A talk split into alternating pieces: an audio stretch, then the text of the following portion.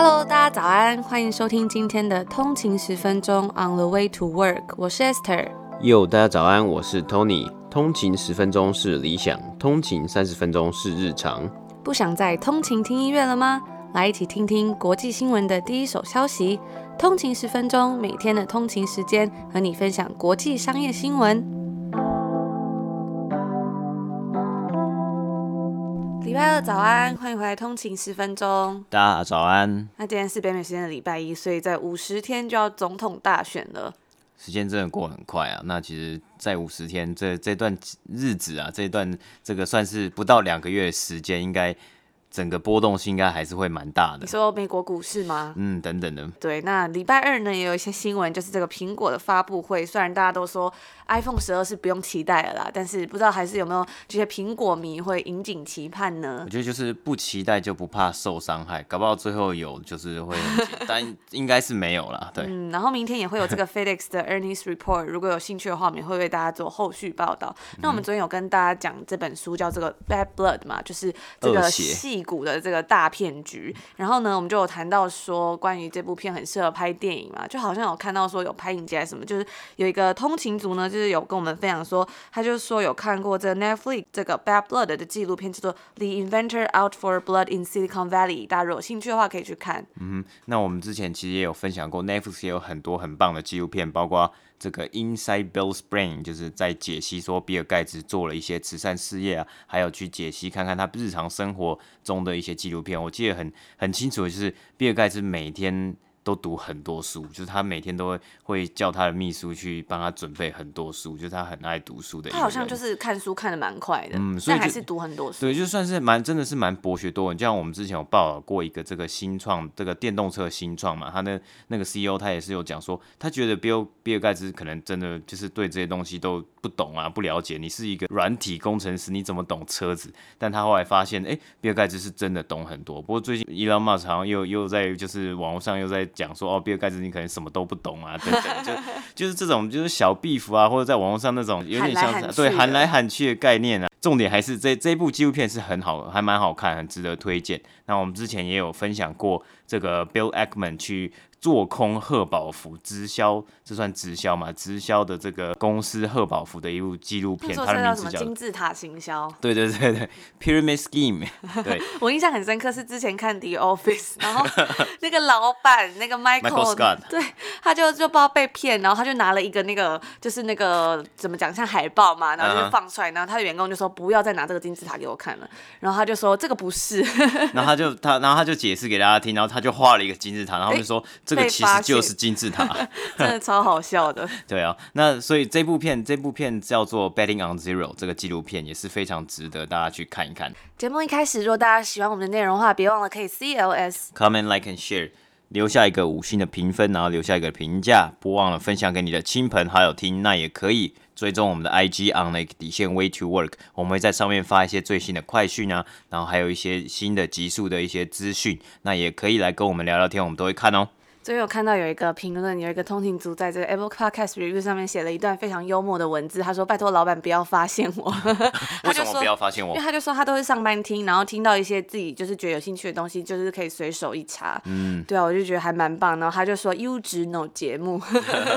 优质 no 节目。对，那我们的节目就是，如果大家喜欢的话，也可以别忘了真的要推荐给你的亲朋好友，才可以让更多人看到。呃，应该是更更多人听到，听到优质 no 节目。对，那如果大家喜欢我们的节目，有兴趣的。话呢，也可以想要支持我们的话，或者喜欢我们内容，也可以欢迎公司或厂商来我们节目的下广告。那我们接下来就来为大家播报这个今天的美股指数。好，今天是北美时间的九月十四号，是新的礼拜的一个开始，礼拜一了。那今天呢，三大指数的表现，道琼工业指数是上涨了三百二十七点，涨幅是一点一八个百分比，来到两万七千九百九十三点。S M P 五百标普五百指数呢是上涨了四十二点，涨幅是一点二七个百分比，来到三。千三百八十三点，纳斯达克指数是上涨了两百零三点。点，涨幅是一点八七个百分比，上来到了一万一千零五十六点。那今天呢，一样，今天的这个整个三大指数啊，还有这个美股市场的上涨呢，一样是由这些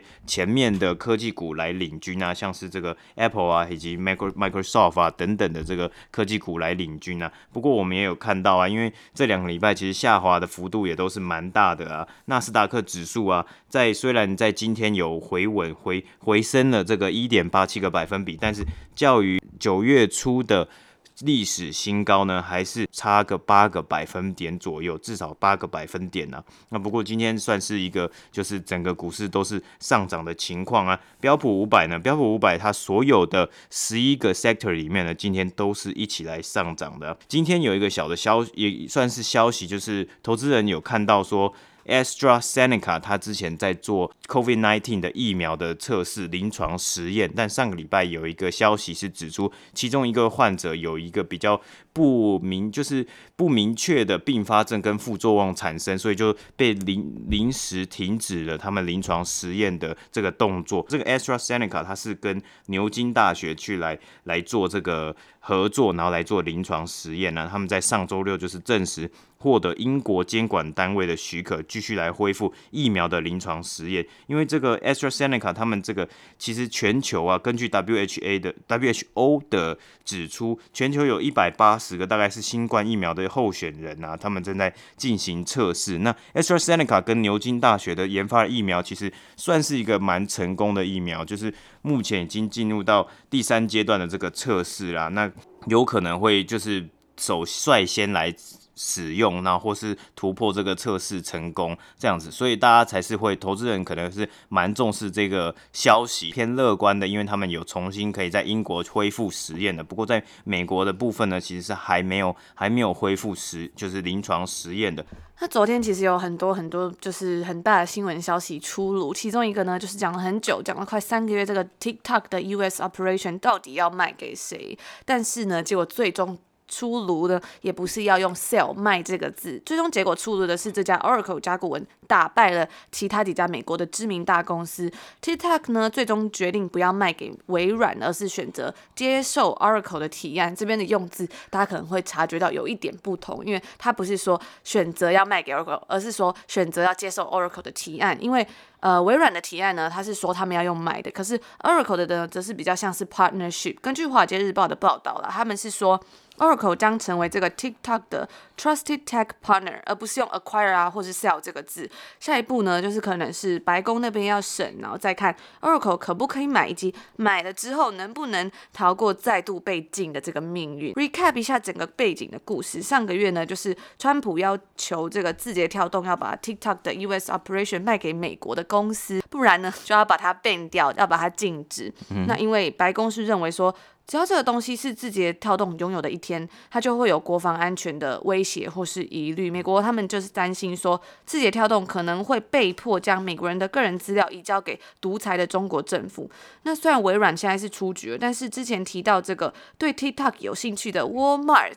昨天也有讲到这个 Walmart，他们可是还没有放弃哦。有一位知情人士就说，甲骨文的交易条款目前还是在发展中。有些竞争者呢，他们都没有放弃可以参与这次交易的希望。据说其他投资者正在寻求与甲骨文合作，就是一起来做这个 partnership。甚至以前与微软合作合作过这个，我们刚才讲的为沃尔玛也表示说，他们仍在与这个字节跳动进行一些其他方面的谈判。那其实还有另外一个很大的疑虑，就是说字节跳动根据知情人士表示啦，他们是没有要把他们这个最知名的这个推荐演算法卖出来的。所以这其实也是大家有一个会觉得说。你特斯拉，你买特斯拉，你会不买那个电池 pack 吗？就是很奇怪啊。对啊。买台电动车，然后没有那个 battery pack，那你是买少了灵魂的概念之类的这种感觉。因为我其实我自己在用那个 Instagram Reel 的时候，就会有一种他不知道在推什么给我的那种感觉。因为它其实还算是一个非常新的功能呢、啊。对，但是在用 TikTok 或是抖音的时候，你就会觉得好像会看上瘾，因为他就是想要让你看上瘾。嗯。所以就是这也是一个疑虑吧。那昨天呢，其实还有一个新闻，就是软银同意出售他们旗下的这个 ARM 公司给。给 NVIDIA，那其这个金额呢是来到了四百亿美金啊，这是非常大非常大的一个交易案。像我们昨天讲到 Gilead 的交易案，NVIDIA 呢，它其实是一个非常强大的晶片制造商，它前阵子才刚超越 Intel，成为美国最有价值的晶片制造商。ARM 呢，它是一个英国的晶片设计商啊，所以说这两家公司合并之后呢，一定会带来一个非常不错的 synergy。那在四年前，它是在四年前，这个 ARM 是在四年前以三百二十亿美金去卖给了软银啊，那软银在四年之后呢，要用四百亿美金的金额来出售给 NVIDIA。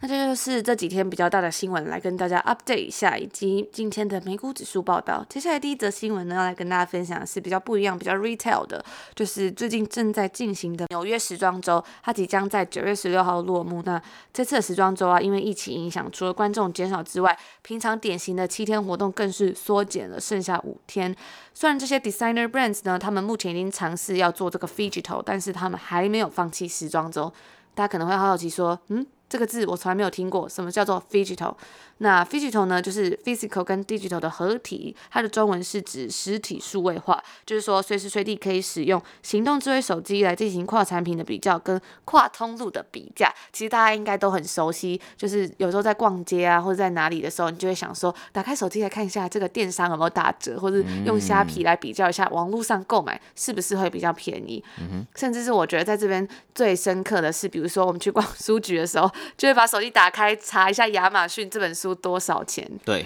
然后我就很印象深刻，是它真的硬生生都会比实体书店面再给人家便宜个一块到零点五块。更可怕的是，我之前去逛一家呃 Superstore，也算是大卖场，然后我就发现呢，亚马逊真的是每一样商品都比 Superstore 的标价便宜将近一块。这很恐怖，因为其实这个 Superstore 是很便宜，就是它是 Real Canadian Superstore，它算是一个比较 便宜的那种折扣量饭店呐，跟沃尔玛的的定位其实蛮像的。所以就很可怕，我就觉得说，他如果可以每个东西都便宜一块，代表他们都有人会去定期追踪这些地方到底卖多少钱。嗯，那我后来呢，我又再回去 check 一下亚马逊这项商品的价格，我就发现价格有升上来，所以我就在想说，会不会是他真的是一直就是派人去 track 这些打折商品，然后跟他们均价，再把它降低。嗯。那就是如果大家真的会这样比价，其实就很难去打赢他。嗯，对。那我们就回到我们今天这个纽约时装周，那就是这个 phygital 呢，其实就是指说这个逐渐模糊的实体化店面还有电商通路的差异性啊。这次的时装周呢，其实还是有六十个品牌，但是相较二月的这个秋冬时装周，真的是少了非常多。二月的时候啊，还有大概是一百七十七个品牌左右，所以疫情的影响真的是还蛮大的。本季的亮点呢，包括这个吴继刚、Jason Wu，还有 Rebecca Minkoff，还有 Christian。嗯、s i r i a n o 这几位设计师呢，都有跟这个美国的五金行 Lowe's 合作。那他们用这个在 Lowe's 发现的家饰用品呢，来制作套装，所以算是蛮有创意的。另外，在欧洲的部分呢，The Big Three 就是伦敦、米兰跟巴黎，他们呢有一些就是比较年轻的品牌，就也是改成在做这个网络转播。那除了上述之外呢，另外一个东西它也是要来掺一脚，就是这个 TikTok，就是我们刚刚在上面有聊过这个 TikTok。他也有为那些呃有一些品牌来做一些算是数位时装周吧。那当然他们就只说，就是根据外媒报道，就是说这些品牌一定是不介意他们的 runways，就是他们的这个时装秀会变成消费者做的 meme material，就是梗图材料啦。因为你放在 TikTok 上面，其实好像很容易，你就会被拿来做这种梗图。就是因为它传播速度很快啊，你很容易可以分享跟转播，真的。然后还有重制。对，那它形式上就是比较像是会把短的时装秀影片跟一些品牌采访合在一起，包括这个 Alice Olivia、Olivia，还有这个 Puma 都有跟 TikTok 合作，成为独家授权伙伴。纽约时装周还有其他著名的时装周呢，除了是一个比较像是 trendsetter 之外，他们其实也支持了这些零售商啊、纺织业、活动策划跟旅游业，算是很大一部分收入来源。那往年呢，这个时装周啊，都会为这个主办城市带来非常可观的收入，像是根据过去。统计的粗估啦，纽约时装周每年的收入大概是在九亿美元左右。那有些小品牌呢，他们就是要靠这个时装周来跟批发买家建立关系，要联系，增加曝光度。其他大品牌呢，只是想要用这时装周来维持他们现有的厂商。根据这个设计师 Tom Ford 就有表示说，这种 online only showings 仅在线上展示的这种秀啊，消除了很多这些品牌要花在时装秀上面的支出，比如。当品牌销售不佳的时候，同时因为它是实体活动嘛，就是你还是要付薪水给员工，所以这就是会变成是一个非常非常大的成本。那线上的形式呢，就不有这样的困扰了，就是不管你卖得好卖得不好，就是降低了很多这种实体人员的支出。最好的状况呢是说，增加不同的 digital 或者是这种 in real life 的活动，应该是都可以增加客户才对。事实上呢，好像就不是这样了。为什么？因为最近就是他们就有说有一些呃，根据有一些 experiment 啊，还有一些回复报道是说，好几个小时没有停止的这种 digital presentation，反而比较像是在公司开会加班，就是你一直这样轰炸。今年夏天在这个哥本哈根还有伦敦有进行了一个 digital experiment 的时候呢，他们就有发生这样的状况，就是说他缺乏这种现场观众可以带来这种提高注意力。因为其实大家如果在现场看的时候，会有一种可能是这种大家互相。讨论啊，或者是炒热气氛等等这种感觉。可是当你做线上时装周的时候，其实就变得很难了，因为你没有人与人实体，就是实体之间的互动的时候，你要怎么样去让观众的注意力可以集中？因为我自己就很深刻，是我自己在上网课的时候，真的很难坐在那边上很久的课。有时候上久了之后，你就会开始想要晃神啊，或者什么的。而且其实，在教室的时候，你还会有一些压力嘛，比如说老师会看你有没有在认真啊，你是在发呆什么。可是当你在网课的时候，大家都把自己的镜头关掉，那其实你根本就是有时候可能大家就在做自己的事情了。嗯，我觉得这个其实这个互动其实是还蛮重要的一环，人与人的互动啊，包括我们讲到这个时装周，其实也可以去延伸到很多的美国啊，或是全世界很多的 trade show。这不管是什么样的产业，都一定会有这个 trade show 嘛。那你这个 trade show 几乎都是不能办，都是或是都是线上情况之下呢，厂商参加意愿一定是大幅的降低，因为他无法真的到现场啊，去跟很多的不同的厂商或是不同的买家，可能潜在的买家去做一个 networking 的动作，那他就会觉得说，我其实我参加线上也其实也是要一笔钱啊，他们也是会收一笔钱，但我得到的报酬、得到的收益到底有没有真的有有符合这样的报酬？因为我只是在家里，然后对着电脑，然后讲讲给我不知道是哪里的人嘛，那我根本也不可能跟我旁边的人哈拉一下，或是说 networking 一下，这个差距就很大。而且还有一个点是说，你去参加 trade show 啊，通常很多的厂商可能是比较小的厂商，他是想要就是让很多很多人知道，或是他想要去认识比较大的买家，去看看能不能有机会去。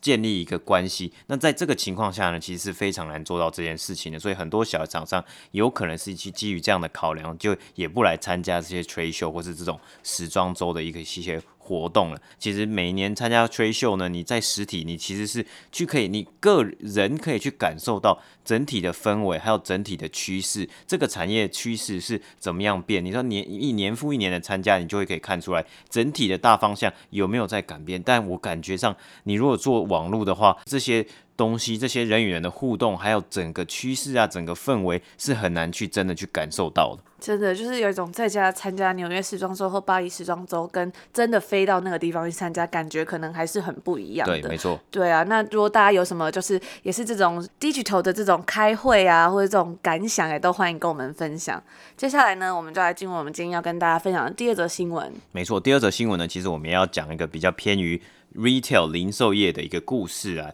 就是面临啊亚马逊时代的来临。这个在美国啊，总共大概有十五万家便利商店啊，他们其实是。很强很强的，为什么？因为他们他们这些店呢、啊，是最快可以买到冰淇淋或是那种烟，你要抽烟的一个地方啊。所以基本上在过去几年来啊，它没有被亚马逊影响很多啊。因为我们可以看到啊，很多的传统百货公司啊，都是因为亚马逊啊，或是甚至像一些什么零售服饰业啊，还有这些零售店啊，甚至书局啊，都被亚马逊打得东倒西歪，还有这些网络商店打得东倒西歪的情况之下。这些便利商店呢，其实他们是有很好的存活下来。但今天要讲的是，因为 COVID-19 来临之后，对于很多的零售业者带来的挑战。对于便利商店这种这么强大，就是可以在亚马逊的面前生存下来的这些产业呢，也不例外。因为人们不在家出，就是在家不想要再出门购物了。所以呢，今天的新闻是包括 Seven Eleven 在美国啊，然后还有 Circle K 以及美国的 Casey's General Store 呢，他们都要开始来加速进行外送服务了。然后他们想要把他们的商品放在 App 上面，或是放在网络上上面，然后给消费者来去订购，然后使用第三方外送平台，包括 DoorDash。Postmates 跟 Uber Eats 来进行。那我们之前也有在第二季的开头分享过，Uber Eats 其实已经并购了 Postmates 这间这个比较算是比较特别、比较美国当地的一个外送服务平台。这个 COVID-19 带来的影响啊，就是说它会让整个 industry 整个产业。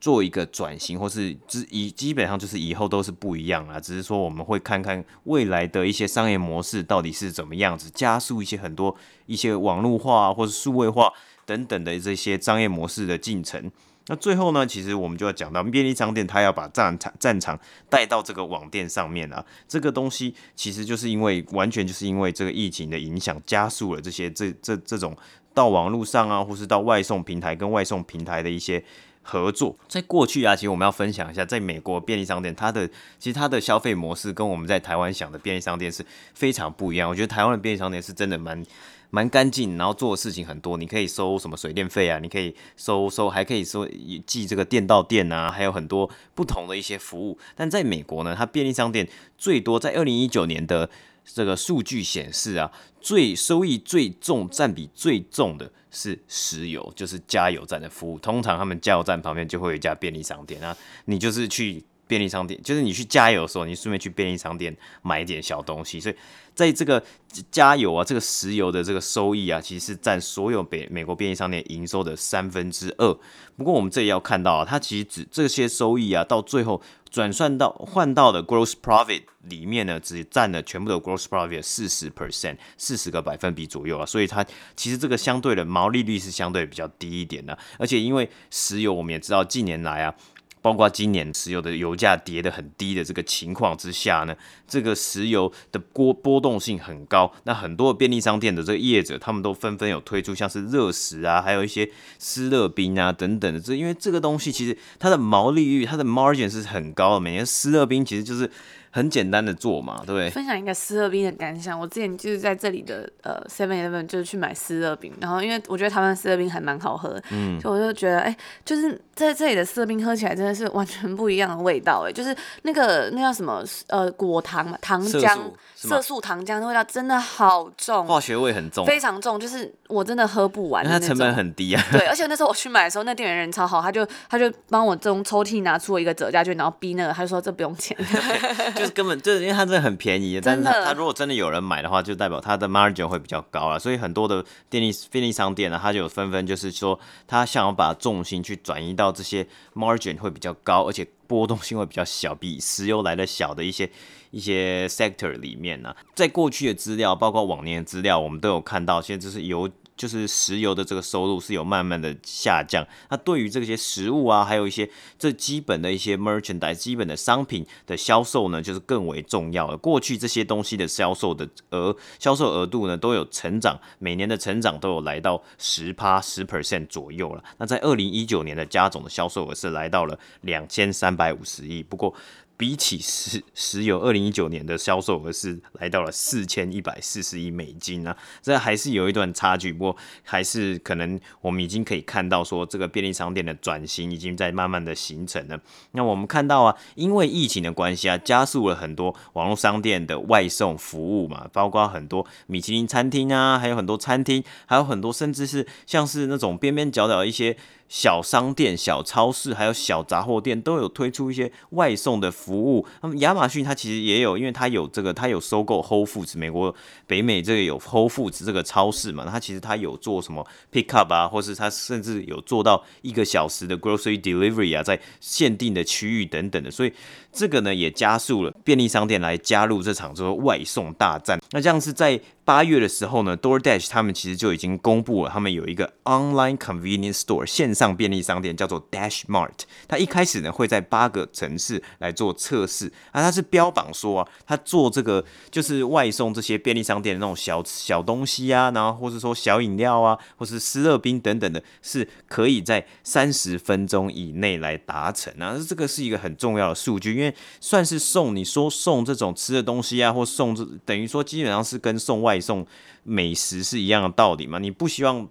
客人客客人等太久。那现在亚马逊呢，它其实只能标榜说我做到一个小时。两个小时之内送到你家，那 DoorDash 它就标榜我三十分钟里面就可以做到了，所以这也算是一个比较特别的切入点。我们也知道之前在台湾好像 Foodpanda 好像就已经有开始有做这个便利商店的外送了嘛，看听看起来好像是蛮方便的。我记得我那时候在台湾的时候我也有使用，就是真的很方便。那再来呢，我们其实有看到说这个便利商店他们就是有分，就是有公布说，哎，你可以其实基本上你你想要。点什么东西，基本上是包括说哦牛奶啊，或是甚至是要点一些最基本的什么止痛药啊，这个都是可以去做到的。还有一个重点，其实是就我们要讲到跟第三方平台合作的这样的形式，因为第三方平台它其实也会有一个成本加上去。那你有看到说像是。把这个 convenience store 便利商店，它平均的单笔消费金额是非常低的。在去年的数据显示啊，平均一单便利商店的这金额呢是九块钱美金。那你想，有时候你订亚马逊订一本书大概二十块、十三十块左右，或是你说叫 Uber E，可能订个两个餐点呢，在在这个北美这边，可能一个餐点十块钱，两个餐点二十块。这个东西其实是这个 convenience store 要去想，这个便利商店要去想，他们要怎么样去提高它的单价。如果它的平均客单价没有无法提高的情况之下呢，这些外送平台他们又要做一个抽成的动作，大家又在家里不出门，只使用外送平台的这个情况下呢，就会发生可能像是 cannibalize 的一个情况，就是大家不去店里消费，大家的所有的消费额全部都转到线上上面去，那它的收益啊，它的 gross margin，它的毛利率一定也会来的降低。就我们刚刚讲，他一直一心想要把毛利率增高的一个情况之下，他做了这个东西，第三。三方合作的外送有可能就会毛利率持续的，就是在一个比较偏低的情况之下。虽然说有可能会有这个事情的发生，但还有其他，当然还有其他的解决办法。第一个就是你可能要培养你自己的供应链，你自己找找你自己的车队，或是你自己雇请员工来做外送的动作，像是这个 case General Store，呢他们其实自己有聘请自己的员工去做这种披萨的外送了，但。我觉得在这里吃便利商店披萨是真的蛮难吃的啦。不过他们是有做这种披萨外送。那还有一个呢，就是说有的便利商店他们其实是有提供，他们其实是有提供一些数据啊。他们是有说很多的消费者其实，在晚上的时候他不太想要去开车出门，因为很暗嘛，然后又很烦，又待在家里就很懒。所以晚上的时候呢，通常这个销销售额啊，或是外送额可能会。比较高一点，大家想要吃多一点东西啊，或是说大家的需求比较高，那平日的时候呢，他们可能还是会选择去进到店里，或是选择开个车去加油的时候，顺便去便利商店去做一个购物的动作。那如果是这样的情况之下呢，可能这个彼此的这个消长啊，或是说网店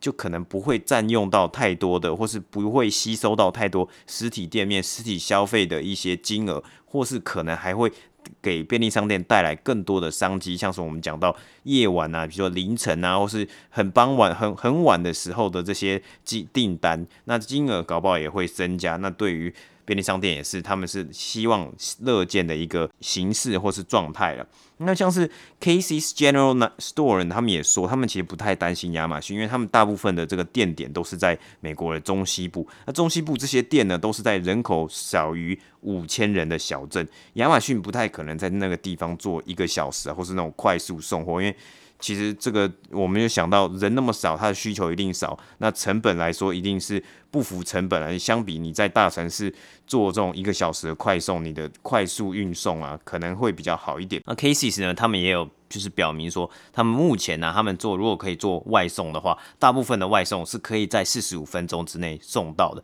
那其实就是用一个比亚马逊再快的一个时间点，四十五分钟内啊，三十分钟内。来去迎战、去挑战亚马逊的这个这个地位啦。那像是说 Seven Eleven 呢，他们也是有已经有在做，他们在去年的时候其实有就事先开放了两百家的连锁店，在全美的各大城市啊来做外送的服务。那到今年的八月中呢，它其实已经有一千三百家的这个便利商店可以来提供外送服务了。我呃，我有看到很多的，就是有实测啊，他们有实测说，如果我从 Seven Eleven 然后点用 DoorDash 点的话，点一个这个很平均，大概是有有可乐啊，然后有披萨的一个这个订单，它大概是三十分钟左右就会来到了，就是就会到，就是就会送到府啊，时间是非常快，我觉得是比就是这个东西会比亚马逊的一个小时的 grocery 啊，或是它的商品可能会比亚马逊的东西还来的特别，这个也是便利商店可能可以存活下来，或是甚至是。为他们带来更多商机的一个动作跟一个商业模式啊，那这个呢，就是我们今天第二则新闻的播报。那最后最后一则新闻呢，跟大家分享一下。昨天有讲过，呃，前几天有讲过，Walmart 他们要自己有做自己的外送，呃，无人机外送嘛，他们是在 North Carolina 来做一个测试，一个 pilot program。那今天呢，他们再度宣布，他们要跟这个独角兽新创哦，这间独角兽新创叫做 Zipline，它的它也是无人机的运送。那它的运送当当中东西其实蛮特别的，因为它运送的是医疗物资。它最先起家是在非洲，它是想要去解决说非洲有很多的很难到的地方啊，或是非常 rural、非常郊区的地方。无法及时的送到一些医疗的物资怎么办？所以他们就想出一个用无人机去运送一些医疗的物资啊，还有必要的物资必需品。它那个无人机还蛮酷的，我觉得它的网站上它有去去公布一些它的影片，因为它现在是有真的有在执行任务的。它的无人机呢，它其实是有一个轨道，然后你把这个无人机装上那个轨道之后，它发射出去，然后它就会飞到指定的地点。那指定的地点之后呢，它是用投降落伞的形式，把那个包裹去投投递在他们需要，就是需要这些物资的的商家或是人人家中。就很像我们之前看 Amazon 他们的那个无人机，也很类似这样的感觉。嗯哼，就是用一个降落伞投递啊。那昨天那昨天的那个沃尔玛那个是用一个，就是有一条线，然后把它慢慢的垂降下来。那这次沃尔玛跟 Zipline 的合作呢，他们会是在 Arizona 亚利桑那州来做一个 pilot program，来做一个测试的活动。那这个活这个测试的 program 呢，它其实是主要是。保健啊，以及这个保养食品为主了。那沃尔玛有表示啊，如果这个测试的 program 有成功的话呢，会慢慢的去运送到比较大众的或是比较一般的商品了。因为我们也知道，其实 Zipline 它是一个比较偏。一开始就是做这种运送物资、医疗物资啊，或是保健食品的东西的公司来做起家的。他今年呢、其实是在五月的时候，正式在美国的市场去来公开的来做营运啊。那他做营运的时候呢，那时候也是有因为 COVID-19 的情况，他也有去来帮忙到运送很多 PPE，就是那种个人保护产品啊，来来去协助去。对抗疫啦，就是做一个抗疫的动作。那他们也有讲到啊，因为疫情啊，他们真的是受惠了蛮多的。他说，这个根根据 Zipline 自己公布的一个数据，他们花了三点五年才达到十万次的这个运送次数。但是呢，今年只花了三点五个月就达到二十万的次运送次数了，所以这个疫情影响啊，真的是打开了一个新的商业模式。那我们也看到沃尔玛是非常非常努力的，想要来跟亚马逊啊，或是很多科技公司来做抗衡啊，来做一个挑战的动作，因为他们也不是省油的灯，他们包括自己的这么这么强大的一个零售的帝国，但是他们还是要继续的推陈出新，包括之前有。分享到的 Walmart Plus 这个会员制度，还有这两天的这些无人机的合作案例，虽然都是一个比较小的、比较小型的这种 pilot program，但我们也可以让我们看看到未来的一些商业模式啊，还有未来的可能性会在哪里。因为这是有测试，我就有机会可以真的是成功，或是真的去。规模化，因为 Zipline 也是一个，他他也是很在行去做规模化这种呃无人机的 logistic 的规模化，所以我会觉得会蛮期待。那我们也会继续为大家做一个追踪报道。那我就想到啊，其实昨天我们有在 IG 我们的 Instagram on 的一个底线 Way to Work 来分享说，大家如果用沃尔玛这种无人机的运送啊，会想要送什么东西啊？有一个我我就分享几个蛮好笑的，有一个人他就有一个通勤族，他就分享说，可能是想要送，突然在家里。上大号的时候 没有卫生纸了，他希望 他沃尔玛可以送这个卫生纸过来。哎、欸，这是说一个人住的话，真的影响很大。我也觉得、欸，哎，可是因为现在的这个无人机，它是送，就是你要在你家的后院去拿那个拿那个商品、啊，就它没有办法送进你家门了。对啊，那可能你你可能就要变成说啊，你要一个无人机，然后再一个这种什么 robot 递进去这样子。但我看到另外一个很有趣，他说他需要的是这个倒垃圾的服务，我就想说，如果倒垃圾的话，是不是以后就可以说你把垃圾就摆在家门口，然后无人机就可以把你收走，你就不用自己倒。嗯、但其实像在这边的话，很多也是如果住 house 啊或什么的话，他也是就是垃圾车会自己来收嘛，嗯、就你只要摆摆到家门口，其实好像蛮类似的。对，类似的情情况嘛。那第三个呢，其实还有还有人分享，就是他希望那个无人机可以送女朋友了。我跟你讲，这个很像另外一个，他说希望无人机可以就是送这个远距离的伴侣。嗯，这感觉可能需要的比较像是一个任意门。任意门，我也觉得任意门真的是因为疫情的关系，大家可能就是需要一个人与人的距离还是需要存在的啦。那如果大家有兴趣的话，也可以上我们的 IG，我们会再分享其他的其他通勤族们分享的一些答案。那这就是我们今天的三则新闻的播报。那也希望大家有个愉快的一天，愉快的开始。没错，那我们就明天同一时间见，拜拜，拜拜。